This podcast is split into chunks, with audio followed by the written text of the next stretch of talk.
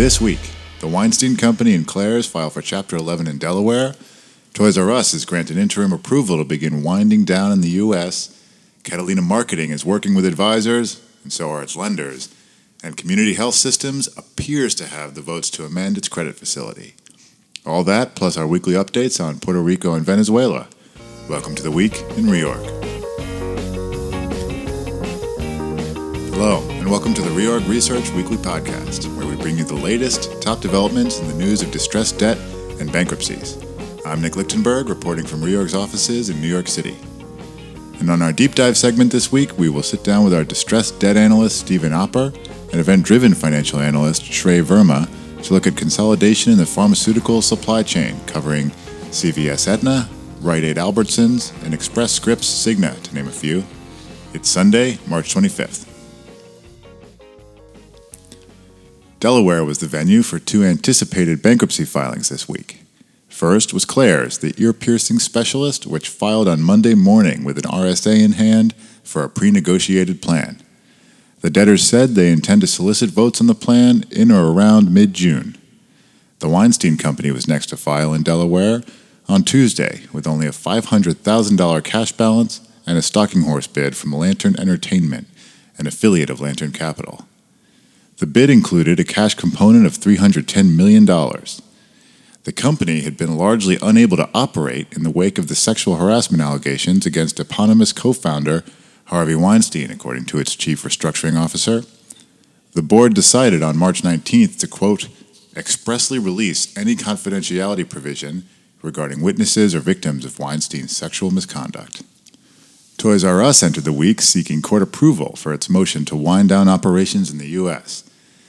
Vendors, landlords, and other creditors entered the week filing objections to this motion, more than 40 in all, while trade vendors filed motions to compel both the allowance and the payment of administrative claims that they feared would never see the light of day. After a hearing lasting almost nine hours, Judge Keith Phillips said he believed a, quote, orderly liquidation was in, quote, the sound exercise of the debtor's business judgment. Two days later, MGA Entertainment chief Isaac Larian announced that he had launched a GoFundMe campaign to rescue the company, with a $1 billion goal and 200 million already contributed. The campaign was still at 200 million as of Friday afternoon.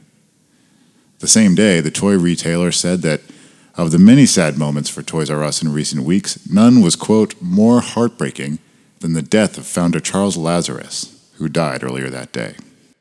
Reorg initiated coverage this week on Catalina Marketing, a digital advertiser that reported a 12.2% decline in revenue and a 26% decline in EBITDA for the fourth quarter of 2017 compared to the fourth quarter of 2016. The company has brought on restructuring advisors, Weil Gotshal and Centerview, sources told Reorg, while a group of second lien lenders is working with Paul Weiss and PJT, and first lien lenders have brought in Jones Day and held pitches for financial advisors last Friday. Community Health Systems was negotiating with creditors throughout the week ahead of a Thursday afternoon deadline to vote on proposed amendments to its credit facility. On Wednesday, Reorg reported that a group holding 62% of the G&H term loans was having a quote, constructive dialogue with community's advisors. But the next day, sources told Reorg that the group intended to vote against the modifications. On Friday morning, Reorg reported that Community, quote, appeared to have the votes in hand to amend the facility according to a disclosure on Intralinks. On Friday, on the island of Puerto Rico, the Governor Ricardo Rosselló announced during a roundtable discussion that the latest revised fiscal plan will show a cumulative $5.5 billion surplus over the course of the six year plan.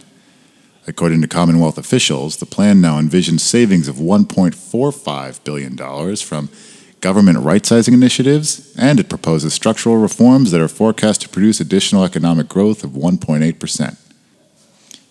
At a press conference in San Juan during the week, Treasury Secretary Steven Mnuchin appeared with Governor Rosselló to announce an agreement regarding community disaster loan financing. Mnuchin said the Treasury would consider forgiving a CDL to Puerto Rico if needed, but would not do so for bondholders' benefit. Mnuchin gave out a few other details, including the amount of the loan that's been approved for the disaster struck island territory. It also remains unclear when or even if Puerto Rico will access the funding. Governor Rosselló said the Promesa Oversight Board and Judge Laura Taylor Swain will both need to approve legislation to execute the transaction. Addressing the state of PREPA's need for supplemental post petition financing, the Oversight Board announced on Friday that, barring unforeseen circumstances, it does not anticipate a need for supplemental post petition financing before May 15th, and possibly not until several weeks after that, citing materially better actual liquidity than originally forecasted, as evidenced in its recent budget reports. PREPA also disclosed that given the additional time it has to seek additional financing, the utility has also extended to April 16th the deadline by which alternative committed financing proposals must be submitted. Turning to Venezuela, senior Rosneft management noted this week during an earnings call that to date, PDVSA has repaid around $3.3 billion out of a $6.5 billion loan. The link between Russia and Venezuela could prove increasingly important to President Nicolas Maduro as the international community continues to pressure the South American country. On Monday, U.S. President Donald J. Trump signed an executive order banning U.S. persons from dealing in Venezuela's cryptocurrency. Several news outlets reported that Russian officials had advised Venezuela on the digital currency's issuance. Meanwhile, the bonds have bounced around this week, but ticked up earlier in the week as some investors are getting more bullish on the idea of regime change. Our top read stories of the week were number one, MGA Entertainment CEO creates GoFundMe to save Toys R Us, over 200 million of contributions to date. Number 2, amid $500,000 cash balance, Weinstein Company seeks Chapter 11 relief with $310 million lantern purchase agreement, $25 million delayed draw dip facility. And number 3, Claire's RSA targets mid-June solicitation of plan votes, September exit from Chapter 11 contemplating a $575 million backstopped new money investment through first lien debt and preferred equity. And now I'll pass it over to Jim in Houston for a preview of what's to come in the week ahead. Hello, Nick. Thank you, and greetings to our listeners from Houston, Texas, the jewel of the Gulf Coast, where it's 70, sunny, and short on that legendary humidity for which the southern coastal plain from Charleston to Corpus Christi is legendary.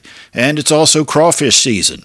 Deep fried, boiled, or in an etouffee, it's very hard to ruin a mud bug. And it's a busy week this week with confirmation hearings for PES, Westinghouse, ExGen, and Velocity, an auction for some toy stores, and many, many things related to Puerto Rico. One of the things that will not be happening in the Puerto Rico cases is the Oversights Board meeting scheduled for Monday, March 26th. Promesa canceled that on late Friday after the release of revised fiscal plans for the Commonwealth and an alphabet soup of agencies, including PREPA, PRASA, HTA, UPR, and COSIC. However, still on the calendar for Monday is the combined plan and DS hearing for Philadelphia Energy Solutions. Tuesday, March 27th, a cash collateral hearing for iHeart here in Houston, and up in New York, the confirmation hearing for Westinghouse. Also in New York, oral arguments on the preliminary injunction in Puerto Rico. J. Crew has its earnings and earnings call, and a UCC formation meeting for ear piercer Claire's.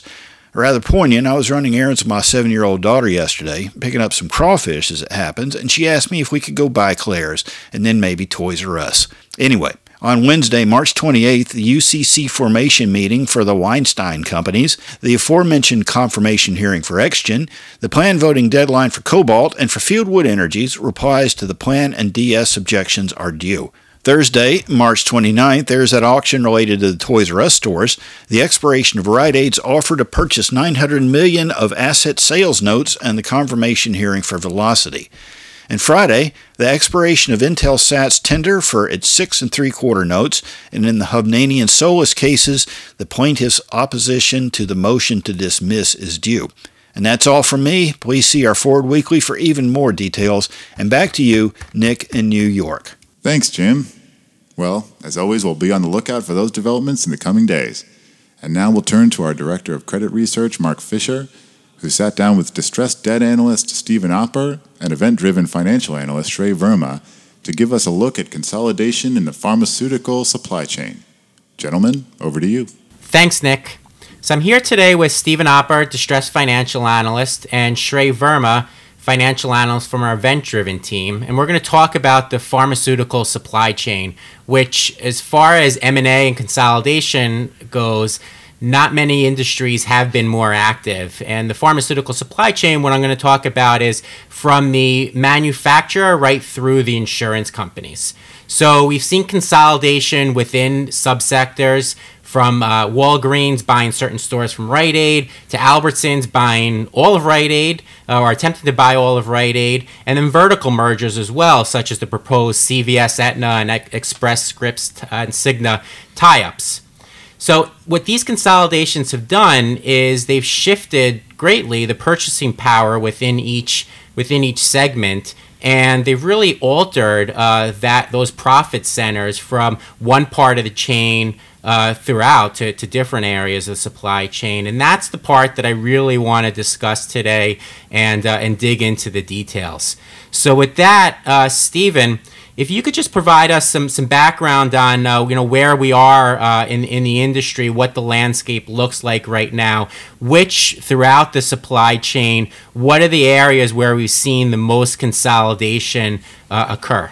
All right, so we've seen consolidation um, in a number of different areas uh, and in various forms, but primarily um, consolidations occurred in, in, pharmacy benefit managers, uh, which have rapidly consolidated um, over the past few years or so. Um, and in addition to that, those pharmacy benefit managers have formed purchasing groups with the largest wholesalers. Um, and together, those entities have really, um, as you mentioned uh, before, created uh, significant parties that, uh, that have significant purchasing power.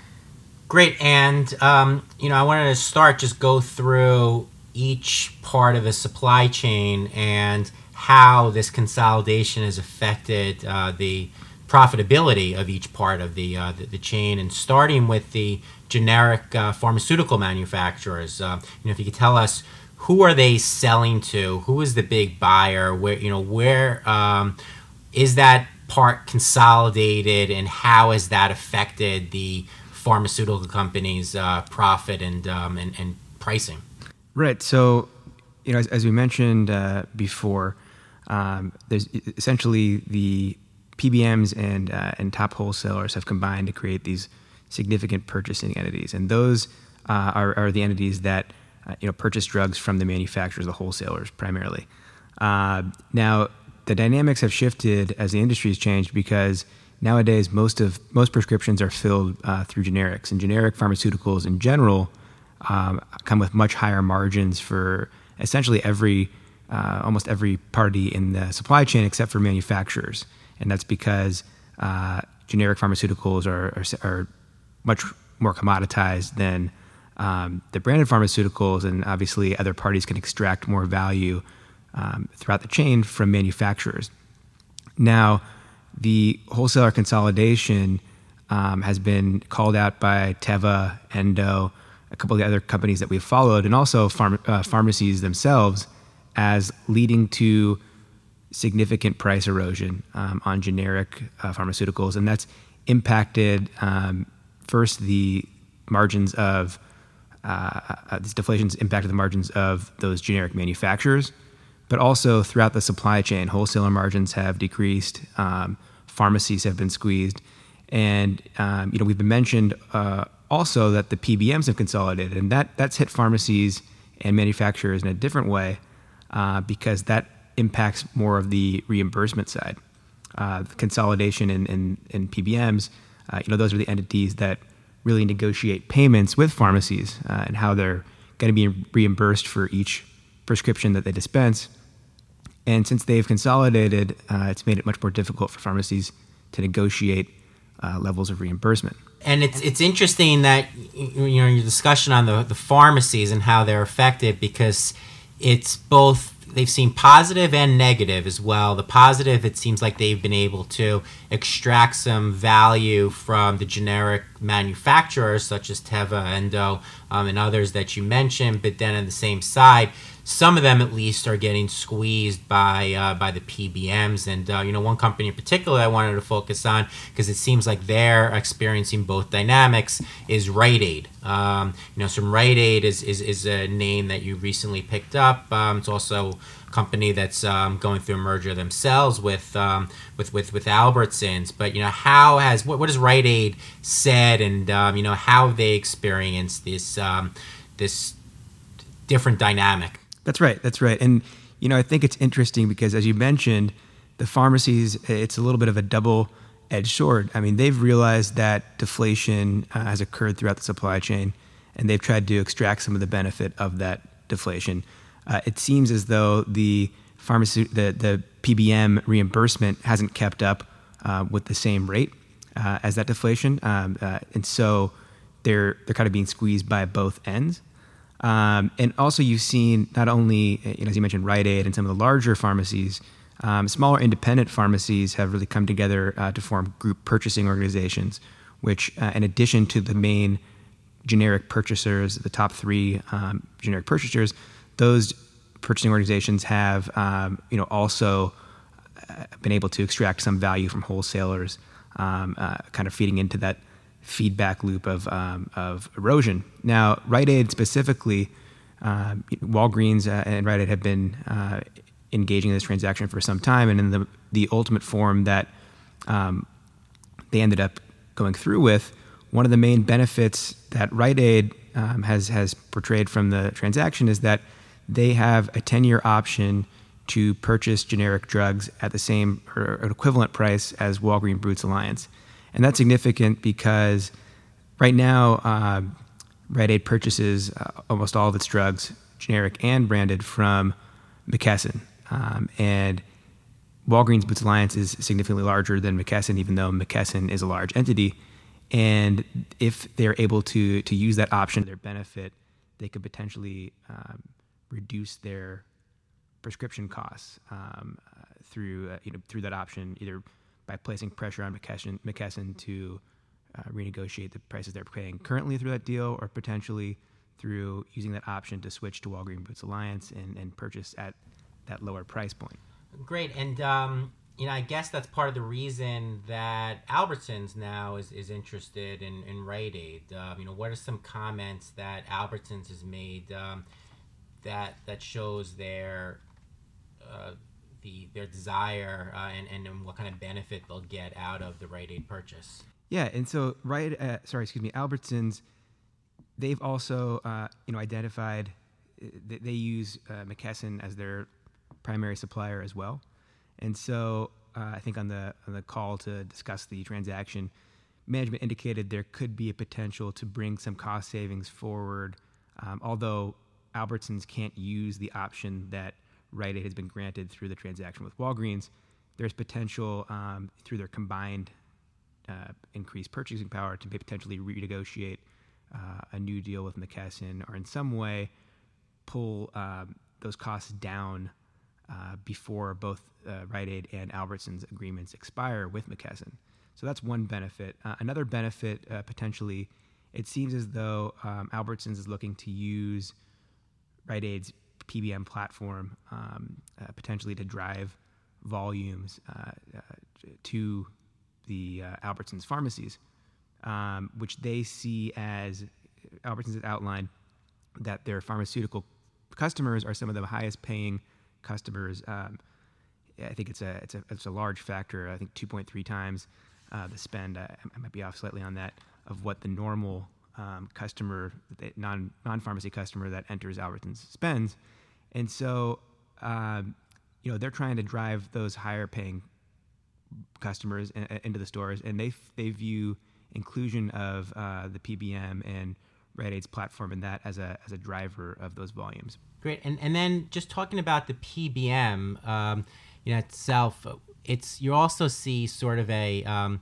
you know difference in one PBM versus the other. Um, whereas you know I don't want to keep picking on Rite Aid here, but um, you know certainly Caremark has uh, affected CVS's profitability in a different way than Envision RX, which is Rite Aid's PBM, uh, you know, has affected the overall Rite Aid business. So, what is it about um, uh, certain PBMs that make them more profitable than the other? And in particular, um, you know, to talk to us about the Envision RX uh, and why that has been I guess, a little bit of a disappointment, uh, for lack of a better word, for Rite Aid. Right. So Rite Aid's PBM is significantly smaller than some of the PBMs that you mentioned. Um, I think, uh, you know, according to the most recent figures, uh, the top three PBMs, uh, CVS, Express Scripts, OptumRx, those three PBMs are responsible for nearly 75%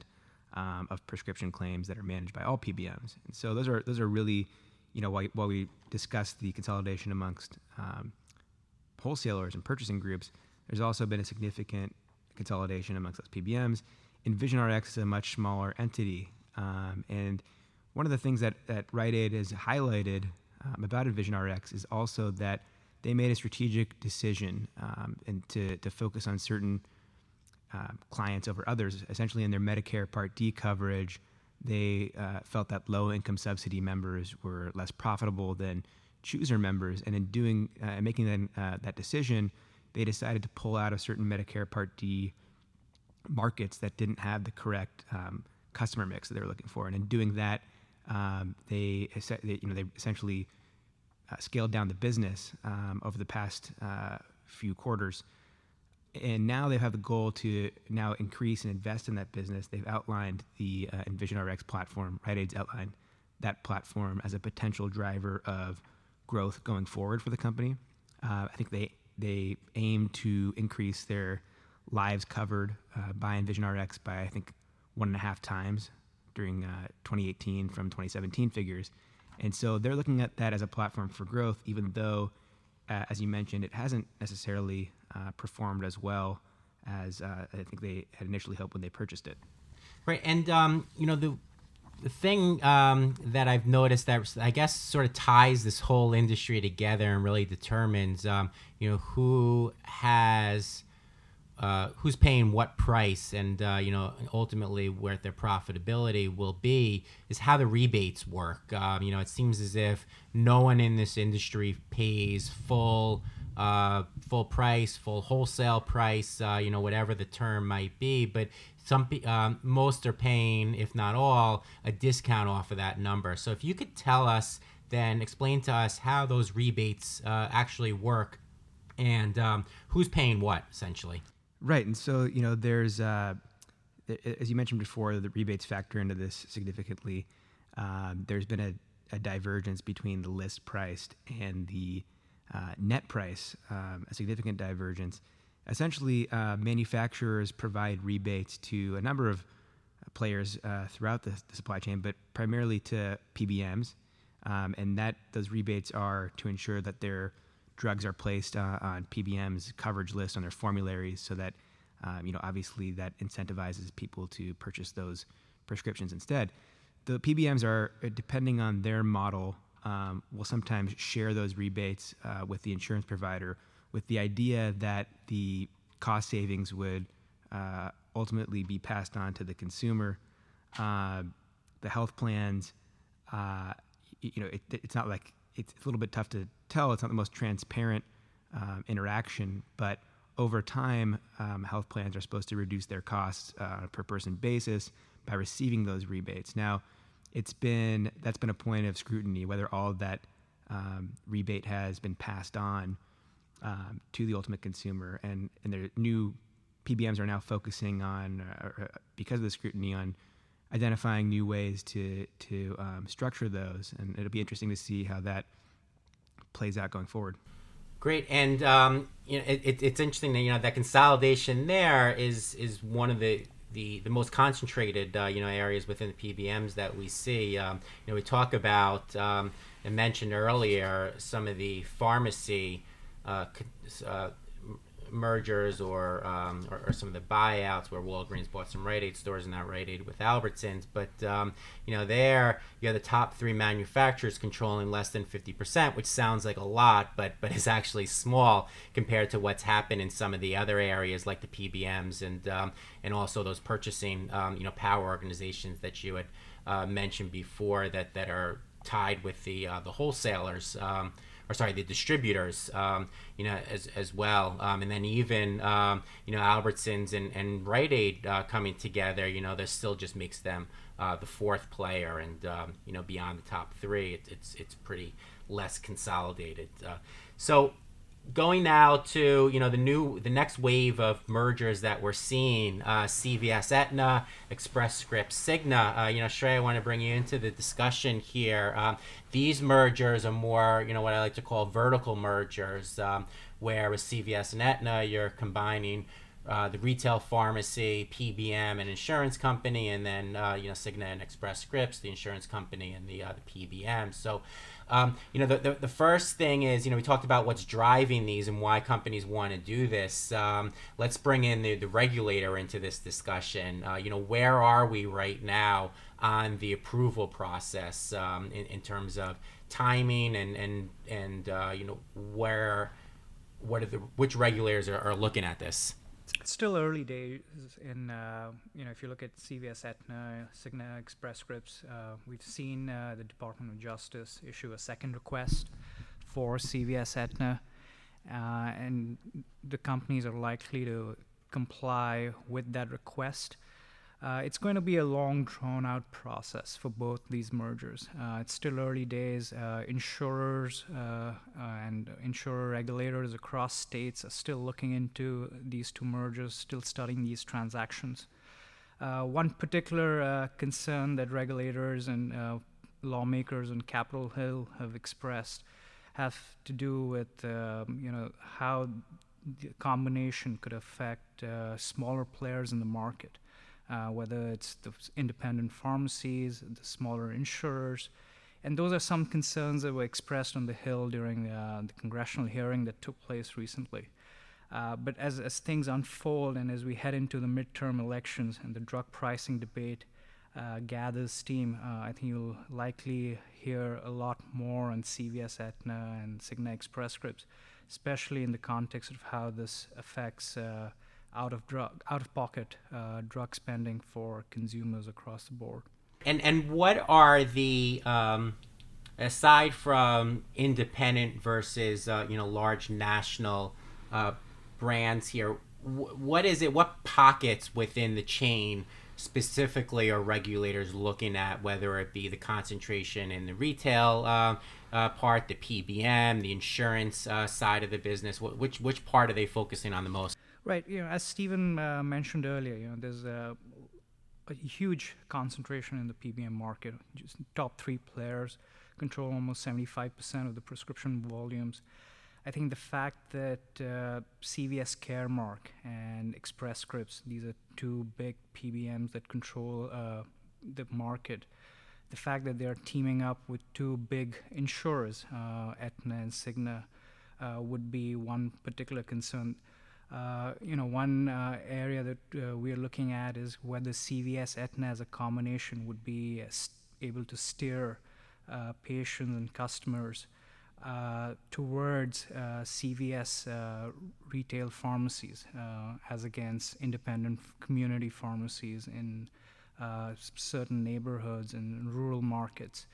that's one concern that could be part of the larger scrutiny the fact that uh, a lot of these insurers, you know, Anthem in particular, uh, that have been trying to come out with their own in-house PBMs. You've seen United uh, building Optum.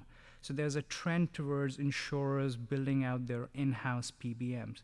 So the fact that uh, Aetna, CVS, if that merger hadn't taken place, Aetna would have pursued a similar strategy. Uh, and so this merger sort of offsets uh, a, a potential new competitor uh, in the PBM market.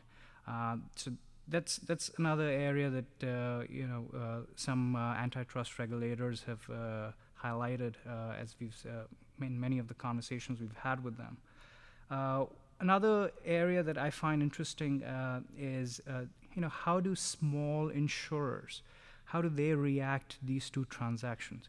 Express Scripts, uh, after CVS Aetna, is the only standalone PBM out there. And even now that Express Scripts wants to merge with Cigna, there'll be no standalone PBM left. So, what happens to smaller insurers? Uh, you do need essential PBM services to be contracted out.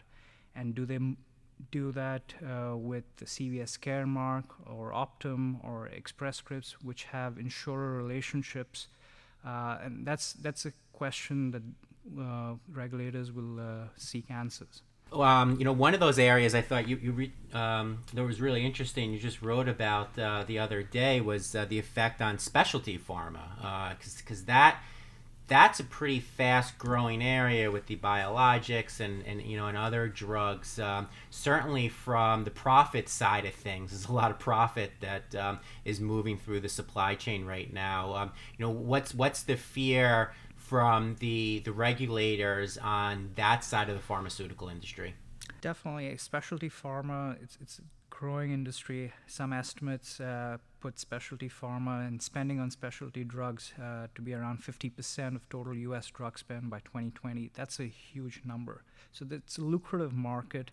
Uh, and as you mentioned, you know, there's a, a biosimilar pipeline uh, that that's, uh, only enhances the growth of this market. Express Scripts, CVS Caremark, Optum, Briova Rx, these are big players in the market. Uh, so that's the, that's one model where you have a PBM owned specialty pharmacy that's cornering the market. So you have the big guys uh, in the picture. Then you have smaller niche players that have concentrated on orphan drugs, certain uh, medications, uh, and, and they've built their business based on that. Now, the threat uh, from these consolidations is let's say it you know, uh, Express Scripts combines with uh, Cigna, um, and both Cigna and Express Scripts already have a specialty pharmacy operation in place. Uh, more so, their mail order pharmacy. Some uh, stakeholders that I've spoken to have expressed the fear that uh, tomorrow Express Scripts could make life difficult for these independent specialty pharmacies. Usually, what happens is when a patient visits a specialty pharmacy, uh, the pharmacy has to receive prior authorization. So, this is a process by which the pharmacy communicates with the physician, with the insurer, the PBM, in order to green light and fill that prescription. Uh, this process is designed because these specialty drugs are very expensive, uh, they're very complicated uh, medications, and oftentimes PBM and insurers use the prior authorization process to either deny the prescription or route uh, the patient to their own specialty pharmacy. At least that's the fear that's been expressed. So both CVS Caremark and Express Scripts could steer patients to their own mail order specialty pharmacy that could be uh, that could be part of the larger scrutiny that regulators could look at. Great. Um, you know, uh, thanks. This is you know going to be really interesting one to follow. And you know, just to end, I think we've we've had some. Um, some pickup in activity uh, right on um, on the hill uh, um, yesterday. You know, as we get closer to the the midterm elections, right? Um, yesterday you had couple of uh, senators um, making some comments, and, and of course, um, you know, Trump has said um, uh, the Trump administration has, uh, you know, talked about uh, drug pricing um, as well, and introducing um, some some measures uh, upcoming on that. So, you know, if you could just uh, provide us on on some of the latest, um, and then we'll conclude. Yeah, definitely. I mean, earlier this week, we saw President Trump uh, give a speech on the opioid crisis. Uh, he used that platform uh, to, you know, uh, again focus on the drug pricing debate. What I found interesting uh, was that he invited his health secretary Alex Azar on stage. And Azar uh, mentioned that the Trump administration would be looking to come up with a policy that would get rid of the middlemen, and here the middlemen being the PBMs. I think what you're looking at is as we head into the midterm elections, uh, drug pricing, out of uh, pocket costs for the end consumer, the patients, will be key uh, debating point. And if the administration can help reduce out of pocket spend for patients, and as Stephen mentioned earlier, you know, PBMs, they've been cornering a lot of the rebates, but they haven't been passing that on to consumers. Uh, that's been a major point of contention uh, between the administration, between drug manufacturers, and the PBMs.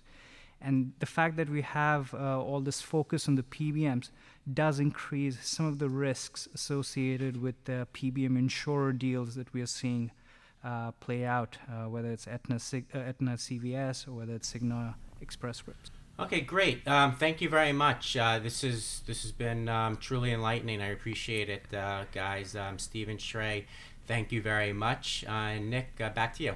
And that's all for this week. As a reminder, you can access all Reorg Research podcasts on our media page, or if you're not a subscriber, you can access them on iTunes or SoundCloud. I'm Nick Lichtenberg, and this has been The Week in Reorg. Join us next time on Reorg's Weekly Podcast.